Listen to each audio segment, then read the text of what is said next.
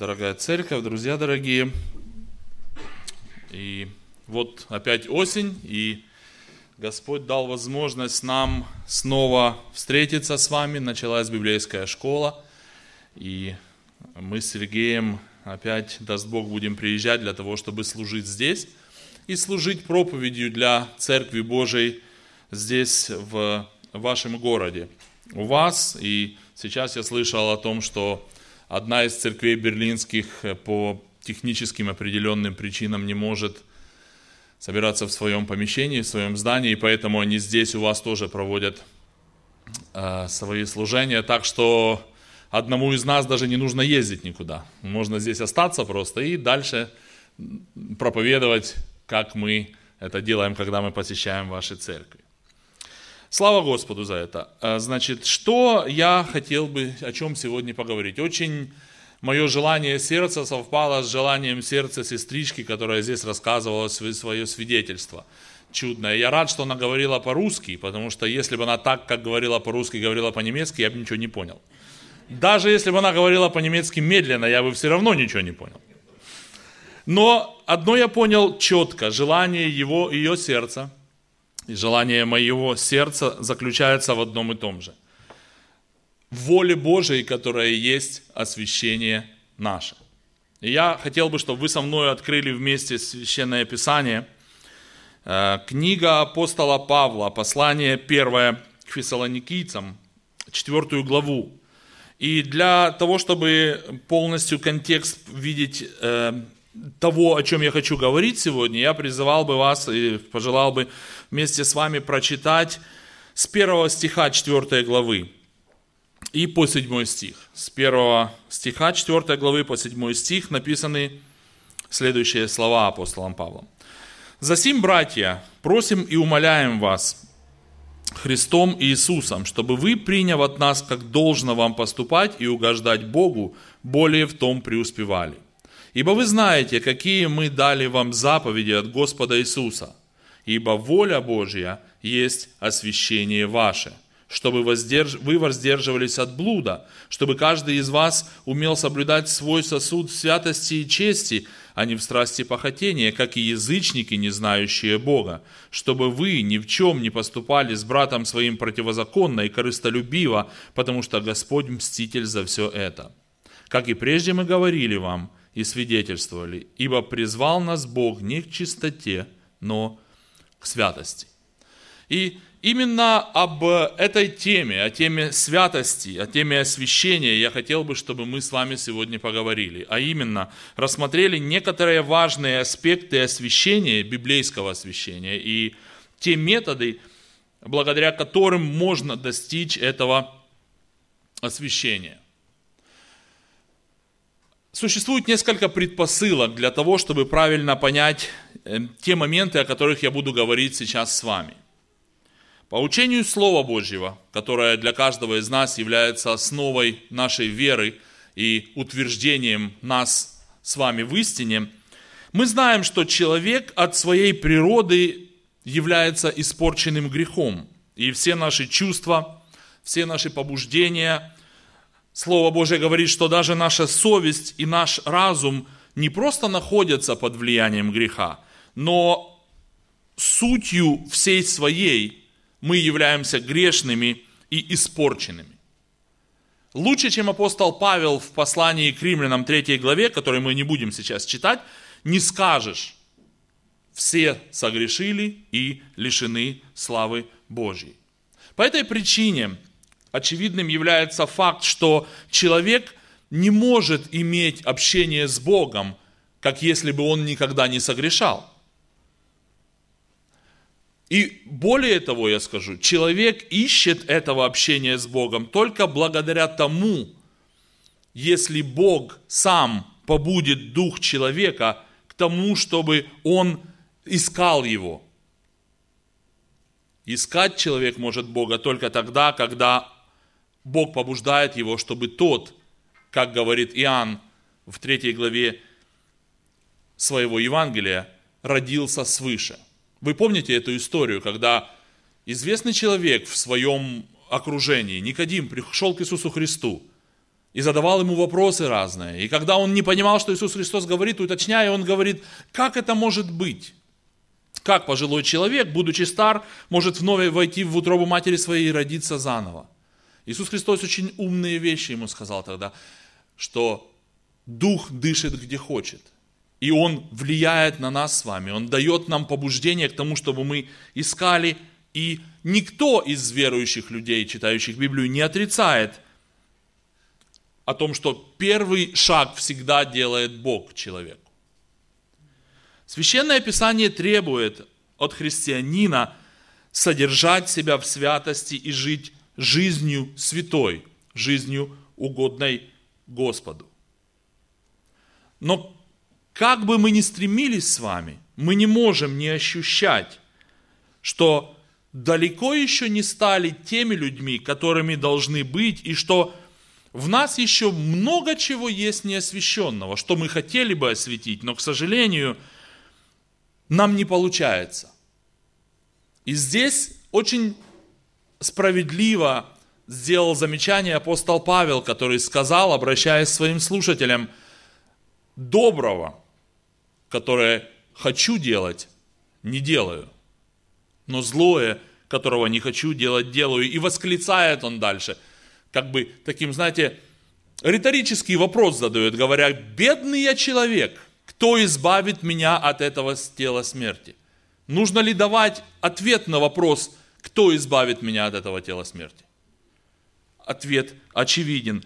Без Бога человек не может этого сделать. В чем же заключается сущность освящения? Что мы должны это делать? В чем заключается сущность освящения? Очень любопытно, и здесь нам поможет э, разбор одного слова, которое в оригинальном языке, в еврейском звучит как «кадош». Это три еврейские буквы. «Кадош». Это слово, которое переводится в наш язык словом «святость» или «святой», если это прилагательное, и означает духовную и нравственную чистоту, я цитирую это э, э, словарь вам, сейчас непорочность духа, души и тела, и непричастность к злу.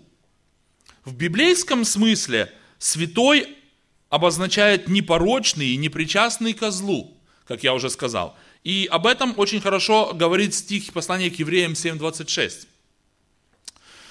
Также любопытно нам знать с вами, что не в каком смысле человек не может считать себя или быть, называться святым.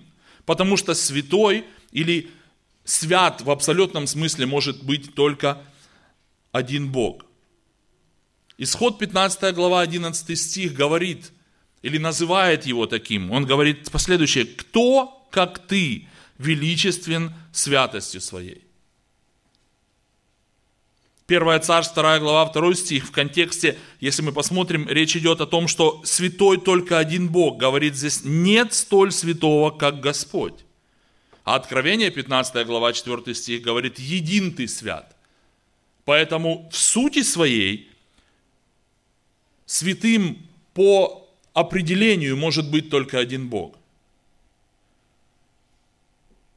Но также в этимологическом смысле слова святость или кадош, отделенность, также становятся все те люди, которые отделяют и отдают себя в собственность Богу. Бог их делает святыми, то есть чистыми и непорочными, душой, духом и телом. 1 Фессалоникийцам, 5 глава, 23 стих. Очень процесс этот, отделение, отдачи Богу, приобретение свойств и святости Божьей называется в Священном Писании освящением. И это слово освящение – Само слово означает отделение, отбор или отдачу или передачу в собственность Богу того, что по каким-то причинам ему не принадлежало. Мы должны понять с вами один важный момент, и это богословие, здесь сейчас я вам говорю некоторые богословские истины, которые вы должны воспринять э, для того, чтобы разобраться и понять, о чем идет речь. Так вот, вне Бога не существует святости – чтобы мы с вами правильно понимали.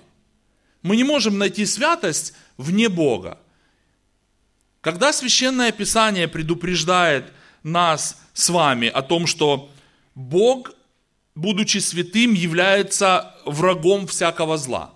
Есть тексты Священного Писания, например, вторая, э, Второзаконие книга, 4 глава, 24 стих. Написано, что для зла он является огнем поедающим. То есть огонь, который пожирает все. Если вы когда-либо видели пожар, вы можете представить, о чем я говорю. Если вовремя его не загасить, он может наделать много беды. Автор послания к евреям в 10 главе, в 31 стихе говорит, страшно впасть в руки Бога живого. Говоря о ком? Говоря о грешных людях. Пророк Исаия, очень известный текст, 6 глава, книга пророка Исаии с 3 с 3 по 5 стих мы не будем все читать. Я знаю, что э, оператор наш, он здесь вам выведет весь этот текст, но я прочитаю выборочно. Шестая глава, книга пророка Исаия, с 3 по 5 стих, для того, чтобы ясно представить себе святость нашего Бога и почему Он требует от нас святости. Он говорит в этом тексте, «Горе мне, погиб я, ибо я человек с нечистыми устами». И что Он сделал? Смотрите, «Видел Бога святого, вокруг которого были э, ангелы летали, и от святости Божией закрывали и лица свои, и ноги свои. Конечно, здесь используется метафорический язык, и нам нужно также помнить о правильном толковании этого метафорического языка и представлении себе, о чем идет речь. Эти образы все величественные специально даны нам для того, чтобы понять, с кем мы имеем дело.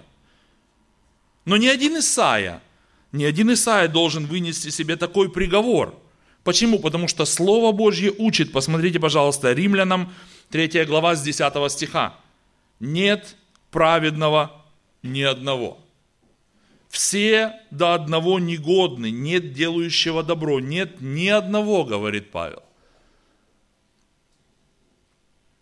Тем не менее, Бог проявляет к людям столь великое милосердие, что даровал чистоту и святость и спасение таким людям, которые не, не годны ни на что.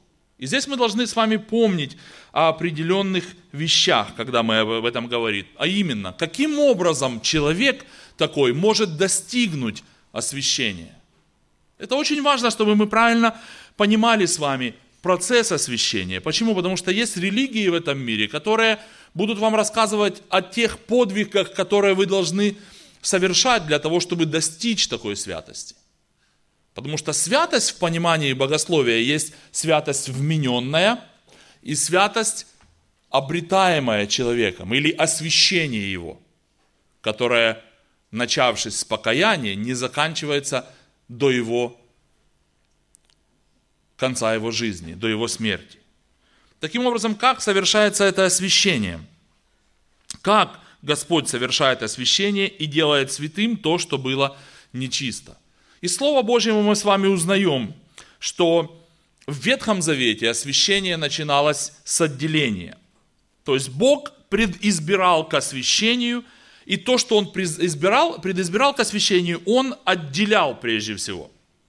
Например, для освящения израильский народ должен был прежде всего отделиться от народа, от народов нечистых. В данном случае я говорю сейчас о книге Левит, 20 главе, Второзаконие, 7 главе, в Псалме 13, 1 и 2 стих говорится о том, что Бог вывел их из Египта, отделил их от этого народа, который поработил их в плен – Далее он избрал специальных людей для того, чтобы они совершали это освящение и очищение, и отделение в удел Господу всего народа. Их стали называть левитами. Это было колено Левия, племя Левия в самом израильском народе.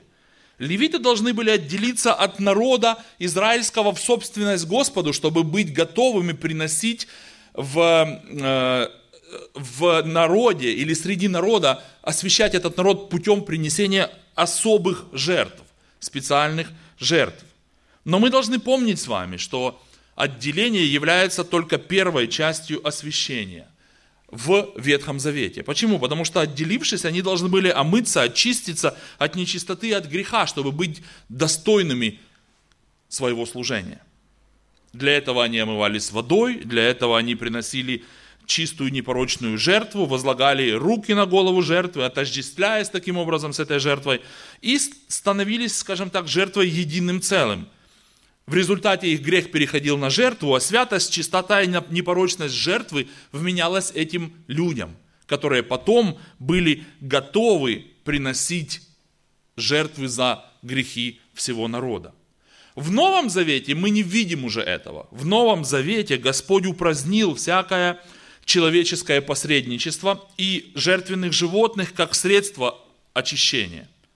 А всех верующих, наоборот, сделал э, священниками себе. Если вы посмотрите первое послание Петра, вторую главу, 9 стих, вы увидите, что теперь не нужен посредник этот, который бы э, путем животных жертв делал вас годными к тому, чтобы вы прибегали к престолу благодати. Поэтому нам, священникам Нового Завета, необходимо вникнуть как в прообразы, так и в последовательность освящения – которое совершалось при посредничестве священников, чтобы понять, кем же мы сейчас являемся. И опять же таки, я прошу, чтобы вы со мной как бы перетерпели эту догматическую часть, чтобы потом лучше понять, как вы можете быть пригодными. Потому что помните, что сказал Господь? Нечистый не войдет в его присутствие. Мы должны освящаться и быть готовыми, быть святыми.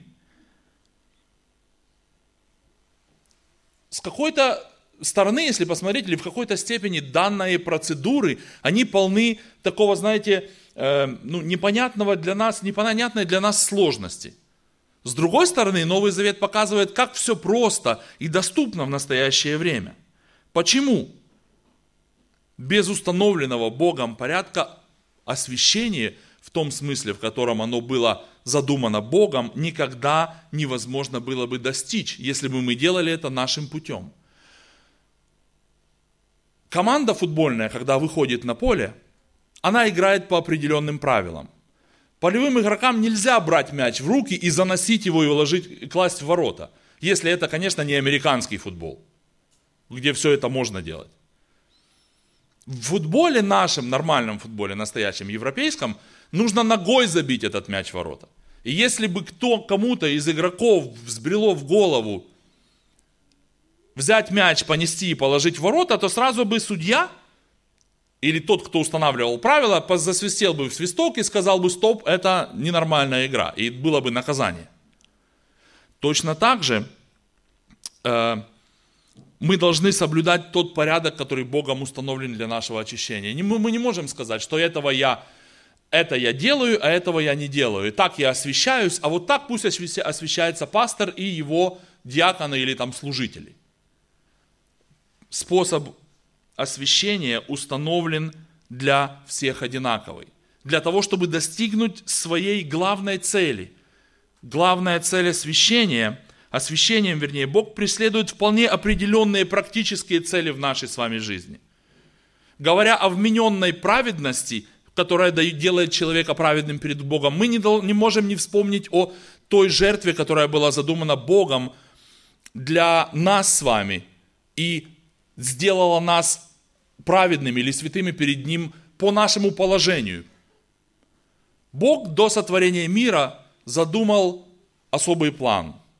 Послать Иисуса Христа в, эту, э, в этот мир, на эту землю, для того, чтобы Он, совершив то, что Он совершил, сделал нас святыми перед Богом. Теперь, глядя на нас, которые приняли жертву Иисуса Христа. Он видит не нас, грешных, а жертву Иисуса Христа, то есть нас как бы святыми посредством этой жертвы. Это называется вмененная праведность.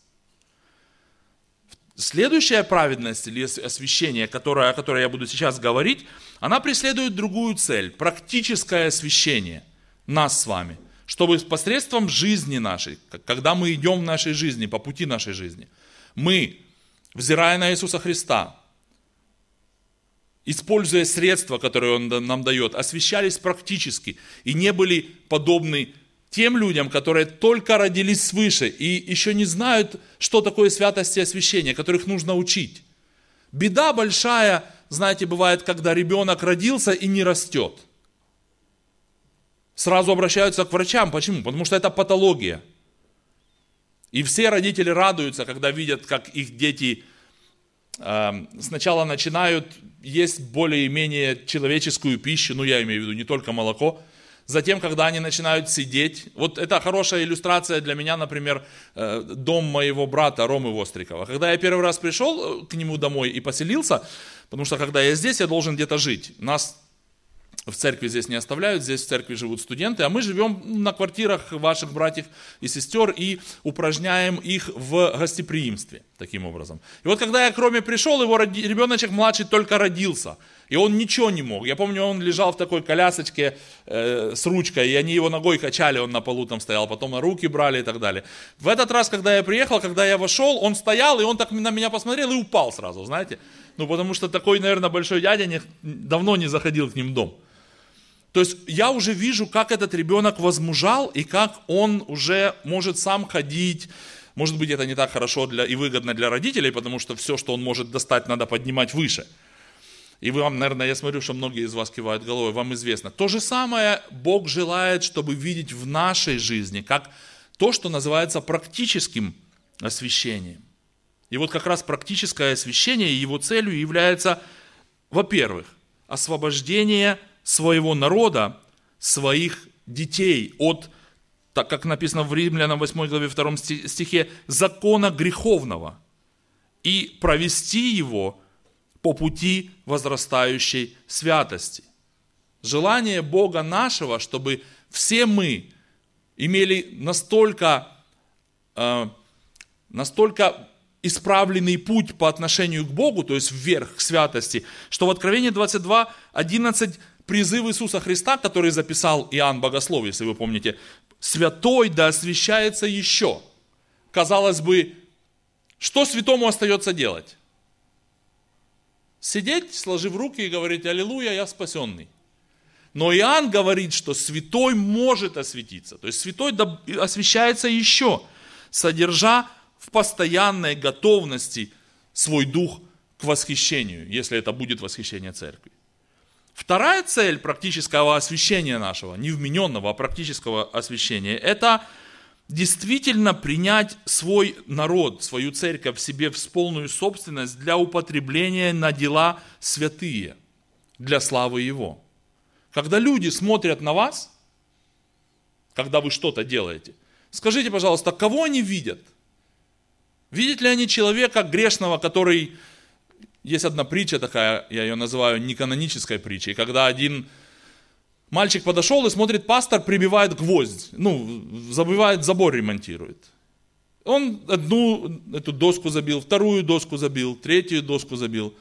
А мальчик отходит дальше вместе с ним, отходит и стоит. И пастор говорит, ты что-то хотел, хотел спросить или, ну, как бы, ну, что тут интересного смотреть, как я доски забиваю? Он говорит, нет, я хочу увидеть, что вы скажете после того, как ударите себя по пальцу молотком.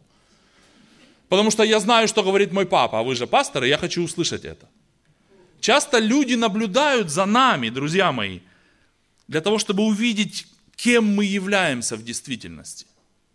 Каково наше практическое освящение. И очень печально бывает, когда они видят не освященного человека, а такого же человека, как вот его папа, который вспоминает не того, кого надо, когда он пальцем попадает, по пальцу попадает молотком. Помните, пожалуйста, что Слово Божье называет нас не своими, обращаясь к Коринфянам, и вы помните, если вы читали послание Коринфянам, какие проблемы были у Коринфян – эти коринфяне называются святыми апостолом Павлом, говоря о вмененной святости. Первое послание Коринфянам 6.19, он говорит, вы не свои. Вы не свои. Не знаете ли, что тела ваши суть храм живущего во Святого Духа, которого вы имеете от Бога, и вы не свои. Поэтому желание сердца Бога заключается в том, чтобы в день нашего обращения, переступив порог церкви, образно выражаясь, мы, несмотря на то, что сделали хотя и самый важный шаг, но на этом шаге не должны останавливаться, а должны продолжать это движение к полному практическому освящению, которое мы достигнем в полноте только когда придем в вечность или когда Господь заберет нас. Но нельзя, друзья мои, помните об этом, что нельзя называть святым того, кто в день своего обращения оставил грубые, бросающиеся в глаза грехи, такие как, скажем, пьянство, сквернословие, может быть, табакокурение и какие-то другие внешние грехи и оставил или сохранил в сердце своем такие грехи, как скупость, которая часто не проявляется, не видно ее. Такой грех, как зависть, такой грех, как ненависть. Это не святость, если ты не прелюбодействуешь, но смотришь на женщину с вожделением. Это не святость, если ты не убиваешь, потому что ты знаешь, что тебя ждет наказание за это, но ненавидишь человека в сердце своем. Матфей говорил об этом, в Нагор... говорил это, записал эти слова Иисуса Христа в Нагорной проповеди в 5 главе 28 стих, а апостол Иоанн говорил об этом в 1 Иоанна 3,15. Это не святость, а грех, который снаружи переселился внутрь, и там притаился, и там имеет свою комнату, куда не пускает никого. И не желает, чтобы кто-то об этом знал. Поэтому Господь, который даровал нам все потребное для жизни и потребное для истинного благочестия, Он повелел нам освящаться не для того, чтобы мы просто как бы подретушировали себя снаружи и снаружи стали выглядеть благочестивыми – Часто люди, которые, знаете, вели такой образ жизни не очень, э, ну как сказать, приличный, такие без определенного места жительства, их сразу видно, по крайней мере у нас, я не знаю, как здесь. Когда его постричь, побрить, он становится нормальным человеком. И есть у нас миссии, которые этим занимаются, то есть люди. Но он по сути своей остается тем же самым человеком без э, определенного места жительства. И когда его выпускаешь из этого приюта, Через две недели, через три недели он приходит к вам еще хуже, чем он был. Почему? Потому что сердце его неизмененное. Он не обновился изнутри, а его обновили или, знаете так, облагородили только снаружи. Желание сердца Господа, чтобы святой, святой по декларированию или святой по своему, своей позиции, положению, он еще освящался. И для этого Бог предузнал или приготовил средства освящения.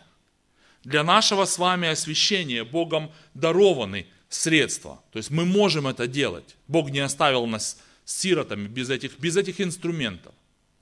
И это и Евангелие от Иоанна 17.17 17, Иоанн говорит, это Слово Божье – это сам Господь Иисус Христос, который дарован нам, и это Дух Святой, который был послан Господом Иисусом Христом, Его Отцом, для того, чтобы мы с вами не остались сиротами. И это очень важно, потому что Библия говорит о том, что для того, чтобы освящаться и ходить перед Богом свято, прежде всего необходимо иметь ясное представление о святости о том, о чем мы немножко вкратце поговорили с вами уже до этого момента.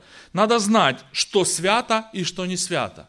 Надо знать, э, что мы, к чему мы призваны, что мы должны делать и чего мы должны остерегаться.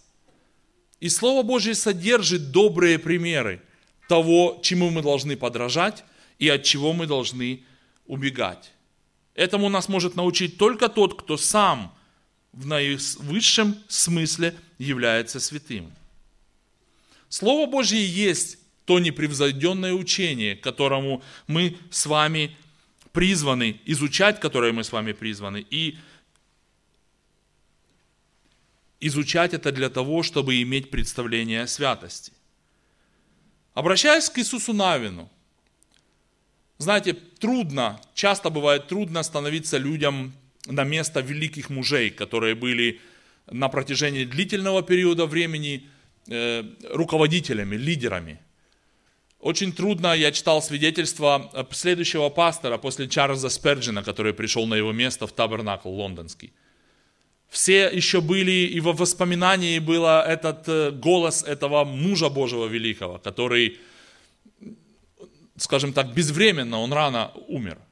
И все ожидали, и все думали, что насколько трудно будет тому человеку, действительно, который придет после него.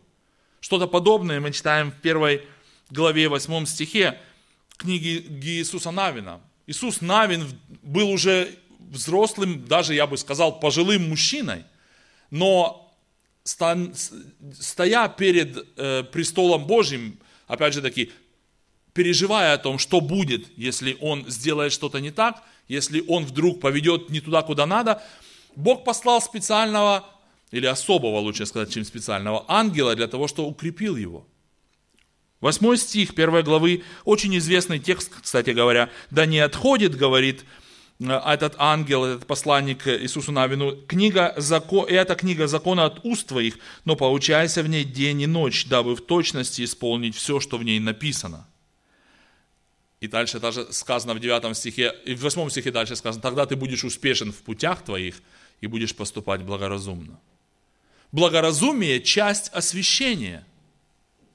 Благоразумие – это часть нашего освящения. Апостол Павел призывал молодого служителя Тимофея в первом послании в 4 главе в 16 стихе «Вникай в себя и в учение, и занимайся этим постоянно». Первое средство для освящение заключается в постоянном стремлении к пребыванию в слове истины и к все более безукоризненному исполнению Слова Божьего в жизни и служении. Это и есть один из шагов или одно из средств освящения. Второе средство освящения, которое я назвал, это данный нам Богом Иисус Христос. Его пример, пример Его жизни, которая которую он провел или прожил в, на этой земле. Во Христе, в Иисусе Христе, мы имеем не только силу свыше, но и всю премудрость, всякое познание, Слово говорит Божье, что мы имеем также все небесные сокровища. Все необходимое для нашей жизни и для нашего освящения полностью находится в Иисусе Христе Господе нашем. Поэтому апостол Павел говорит, что Христос сделался для нас премудростью от Бога, праведностью и освящением и искуплением. Христос обращается, обращаясь к людям, слушавшим Его в Евангелии от Иоанна, 10 главе, в 30 стихе, э, говорит, «Я и Отец одно». И дальше он говорит, «Все преданное мне Отцом моим, и я знаю Его». Вы не знаете Его – и тогда фарисеи не поняли. Явно видно было по ответу их, что они не поняли, о чем он говорит. Тебе нет, нету, ты, ты еще такой молодой, и ты говоришь, что ты знаешь отца, и знаешь Авраама, и других. Ты, наверное, вышел из себя. Одна из причин, почему они не принимали его. Далее он говорил в 15 главе Евангелия от Иоанна в 5 стихе, «Без меня не можете делать ничего». Не без его разрешения, его разрешение мы имеем. Без его личного участия в нашей жизни мы не сможем сделать ничего. Я думаю, что это даже может быть проверено на эмпирическом опыте каждого из нас. Сколько раз, когда я был неверующим, я зарекался, что все, это последний раз, не буду больше пить. И потом, как свинья, которая валяется, сами знаете где, вымытая, вычищенная, шел и попадал на те же самые грабли.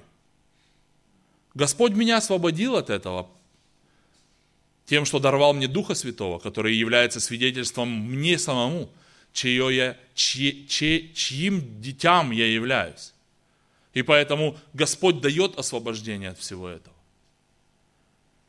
Христос пришел для того, чтобы показать нам путь, по которому мы с вами должны идти, дабы нам освещаться. И Дух Святой, третье средство к освящению, о котором, которое я уже назвал сегодня, все, что мы имеем во Христе Иисусе, является или становится действительно нашим не иначе, как через действие Духа Святого, который живет в сердце каждого из нас.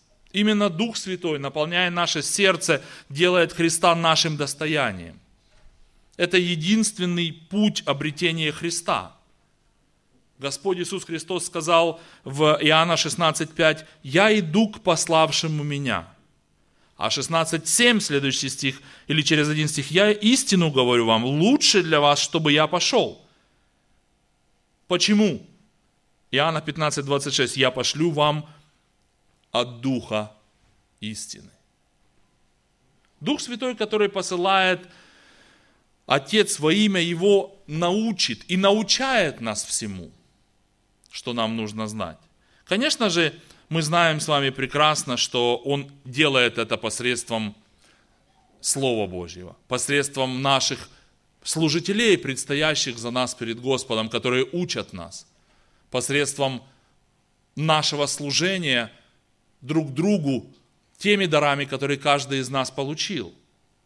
Но мы, тем не менее, должны помнить, что Дух Божий, который живет в нас, Он является тем залогом, который в конце концов будет свидетельством нашим того, что мы дети Божии перед Богом, когда мы придем перед Великий Престол. То ли мы перейдем через физическое, обычное наше обычный наш переход через смерть, то ли мы дождемся, когда Господь придет и возьмет нас. Это не так важно. Важно другое. Чтобы мы знали, чьи мы, и по нашему знанию поступали. Как говорил тоже апостол Павел, обращаясь к Каринской церкви. Живущий в нас Дух Святой оказывает то действие, доброе действие на, всякое, на все наше естество, которое помогает нам освещаться и больше и больше приближаться к Господу. Теперь вопрос. Заботясь об освящении, некоторые люди могут думать о том, что они должны, как вот в православной религии это называется, стяжать дары Господни для того, чтобы ими освящаться. Вы слышали, наверное, такое, да? Стяжание благодати, стяжание даров Господних, то есть стремление к обладанию ими. И в своем неразумии могут допускать оскорбляющие Господа желания, такие как владеть Иисусом Христом, владеть Духом Святым. Вспомните, пожалуйста, известного колдуна или волшебника, не знаю, как его правильно назвать, его звали в Деяниях апостолов Симон Волх, который желал, имел желание получить власть над Духом Святым. Помните, что он сказал? Дайте мне эту власть, чтобы на кого я возложу руки, тот получал это. Но, друзья мои, помните, пожалуйста, что Богу угоден не тот, кто собирается владеть, например, словом, как некоторые говорят, что вот тебе слово от Господа, и начинают пророчествовать, в кавычках, конечно же. И не тот, кто, кому повинуются бесы, угоден Господу. Но Исайя 66 глава 2 стих говорит, вот на кого я презрю, на смиренного и сокрушенного духом, и на трепещущего перед словом моим. Таким образом, Богу угоден тот, кто, как апостол Павел, от всего отказался. Все почитает за ссор. Для чего? Для того, чтобы приобрести Иисуса Христа но не для власти над самим Христом, не для приказов Ему. Во имя Иисуса Христа сделай то-то. Как, знаете, как этот э, Хатабыч вырвал волосинку из бороды. Трах тебе дох или какое там э, заклинание. И все произошло. Совершенно не для этого. Деяние апостола, 9 глава, 6 стих существенный вопрос, который касается нашего освящения напрямую. Вопрос, который задал будущий великий муж Божий. У вас вот он здесь на экране весь стих. Что повелишь мне делать? Вот вопрос, который был самым насущным для апостола Павла. Вот вопрос, который был угодным Господу, и этот вопрос, который помогал апостолу Павлу освещаться больше и больше.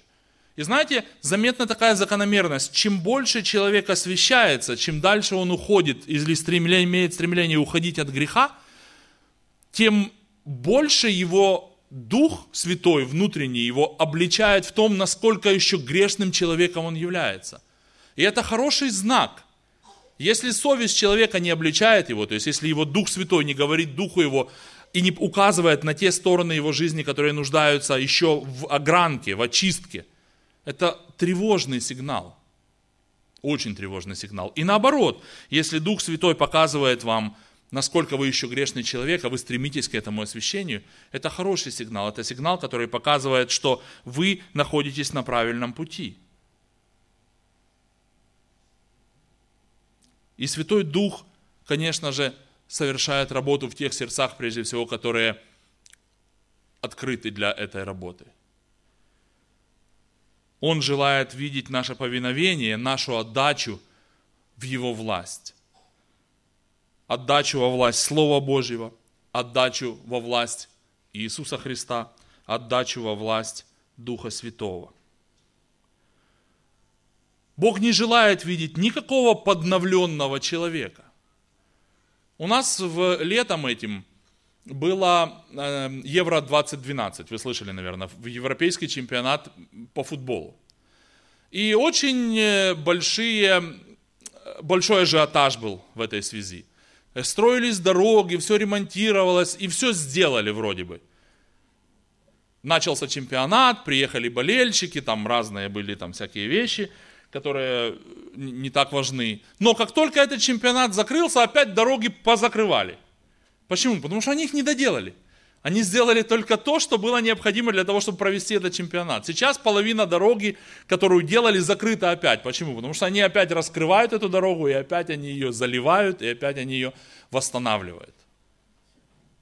То есть, знаете, подновленный человек, подобно этой подновленной дороге будет нуждаться в ремонте еще в большем и в большем вложении средств, если это дорога. Точно так же, как человек будет нуждаться в том, чтобы продолжать умерщвлять себя. Апостол Павел призывает в Колоссянам 3 главе в 5 стихе умертвить свои земляные члены. Если кто-то из вас когда-либо присутствовал на погребении, на похоронах, вы можете согласиться со мною, что мертвые члены не могут ничего делать. Мертвое тело, которое лежит в гробу, оно мертвое для всего. Оно ни к чему не пригодно. То есть оно пригодно к тому, чтобы предать его земле. Именно к этому призывает апостол Павел нас с вами в освящении нашем, чтобы мы были мертвы для греха. Уничтожить, сокрушить, разрушить, значит полностью не свергнуть свое «я» с престола жизни своей и поселить на этом престоле или посадить на этот престол Господа нашего. Бог избрал нас во Христе для того, чтобы мы были святы и непорочны перед Ним. И написано дальше «в любви», это Ефесянам 1.4. В день нашего обращении мы были освящены Господом, как я уже сказал, через отделение от мира для Бога и получили освящение от Бога или праведность от Бога вмененную. Теперь Он, глядя на нас, видит в нас праведность Иисуса Христа.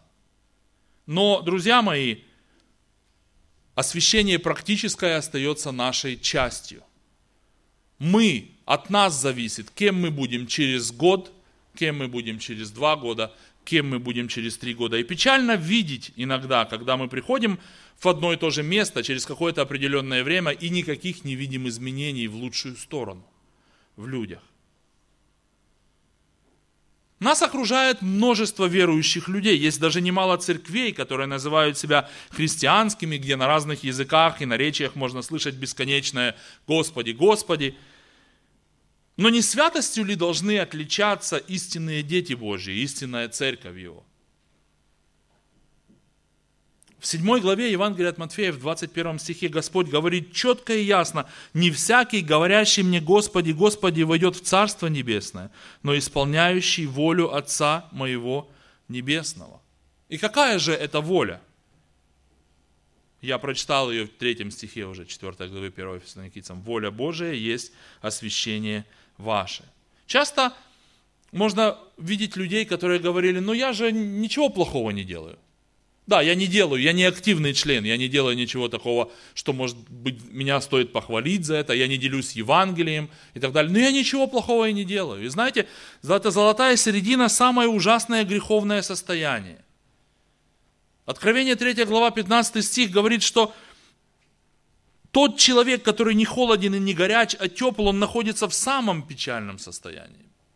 О, если бы ты был холоден или горяч, Но как ты тепл, говорит Иисус Христос, извергну тебя из уст моих.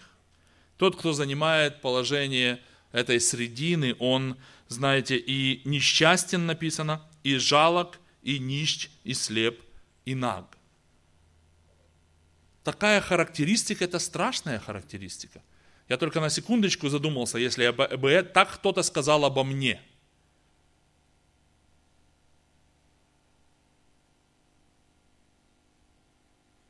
Светильник, который Господь зажигает в день нашего обращения, должен гореть и не угасать.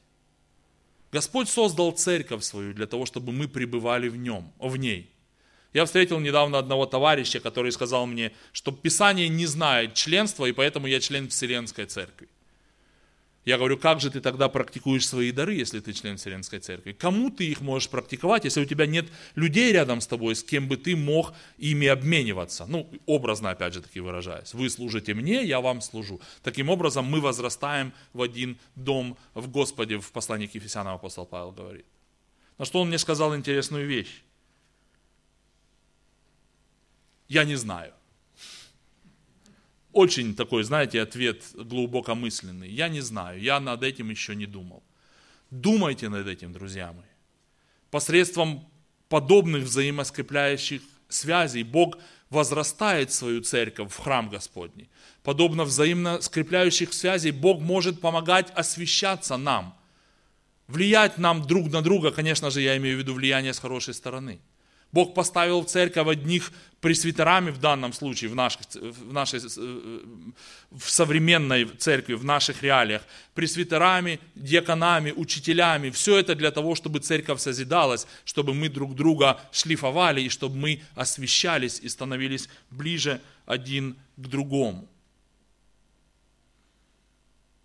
Ефесянам 5 глава, 18 стих призывает нас подобно как сосуду, наполняться Духом Святым, где написано, не упивайтесь вином, от которого бывает распутство, но исполняйтесь Духом. Пусть исполнение Духом совершается через это освящение, чтобы, встречаясь друг с другом, мы могли видеть, как мы возрастаем в нем, как мы практически, помогая друг другу, становимся более подобными Иисусу Христу. Аминь. Помолимся Господу. Дорогой Господь, я рад и благодарен, что я имею еще одну возможность быть на этом месте для того, чтобы служить этой церкви. Я благодарю Тебя за те дары, которые Ты даешь мне, для того, чтобы я, освещаясь, проповедуя это Слово, мог давать возможность освещаться тем, кто приходит для того, чтобы послушать это Слово. Благослови всех слушающих, благослови пресвитеров, предстоятелей в этой церкви, чтобы они могли вести эту церковь к возрастанию в Тебе, нашем Господе, ибо Ты самое драгоценное, что мы имеем. Помоги нам освещаться, помогать освещаться другим, чтобы люди вокруг нас, глядя на нас, могли сказать, истинно с вами Бог. И также могли сказать, как я могу получить то, что ты имеешь. Помоги нам быть верными тебе во всем, что мы делаем для славы Твоей. Аминь. Присаживайтесь, пожалуйста.